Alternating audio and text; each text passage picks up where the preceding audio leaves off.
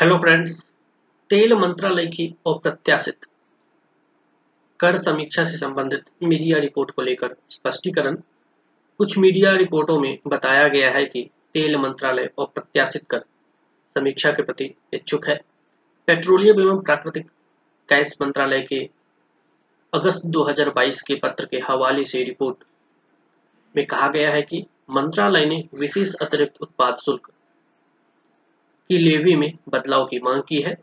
ये रिपोर्ट भ्रामक है।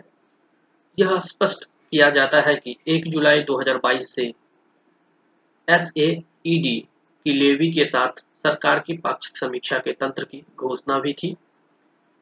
एस लगाने के बाद से ऐसी छह समीक्षाएँ पहले ही हो चुकी हैं।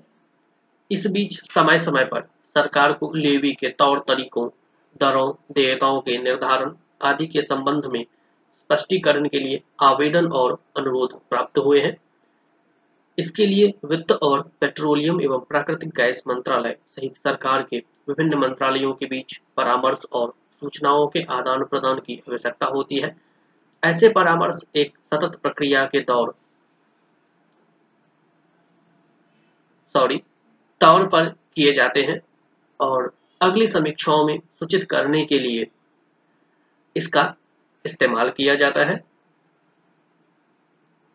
इसमें से एक छह सप्ताह पुराना है। किसी संदर्भ, पृष्ठभूमि या संवाद की जानकारी के बिना इस तरह के किसी भी संवाद को जानबूझकर लोगों के सामने रखने से पहले या उसके बाद किए गए संवाद का एक भ्रामक प्रभाव होता है और इससे एक अधूरी तस्वीर सामने आती है।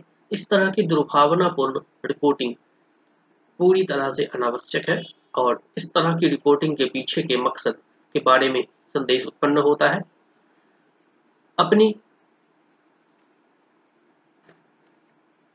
प्रकृति द्वारा एस या विंडफॉल टैक्स जैसा कि आमतौर पर कहा जाता है, एक गतिशील स्थिति में प्रत्युत्तर का संकेत देता है।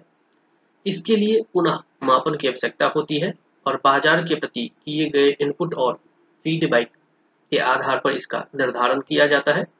2022 में कच्चे तेल की कीमतों में अत्यधिक उतार चढ़ाव देखा गया है। इसके परिणाम स्वरूप पेट्रोल पंपों पर अंतिम उपभोक्ताओं के लिए कीमतें बहुत अधिक है। दुनिया भर के देशों में ने उपभोक्ताओं पर पड़ने वाले प्रतिकूल प्रभावों को कम करने के लिए विभिन्न उपायों को लागू किया है। विंडफॉल टैक्स उन उपायों में से एक है जो स्थिति से निपटने में मदद करता है। इसकी प्रतियोज्यता। प्रयोज्यता, संदर्भ, अवधि, उपकर या कर, शुल्क की राशि की सीमा, कर देयता, मामले, समीक्षा के लिए प्रणाली ऐसे करके अभिन्न हिस्से हैं।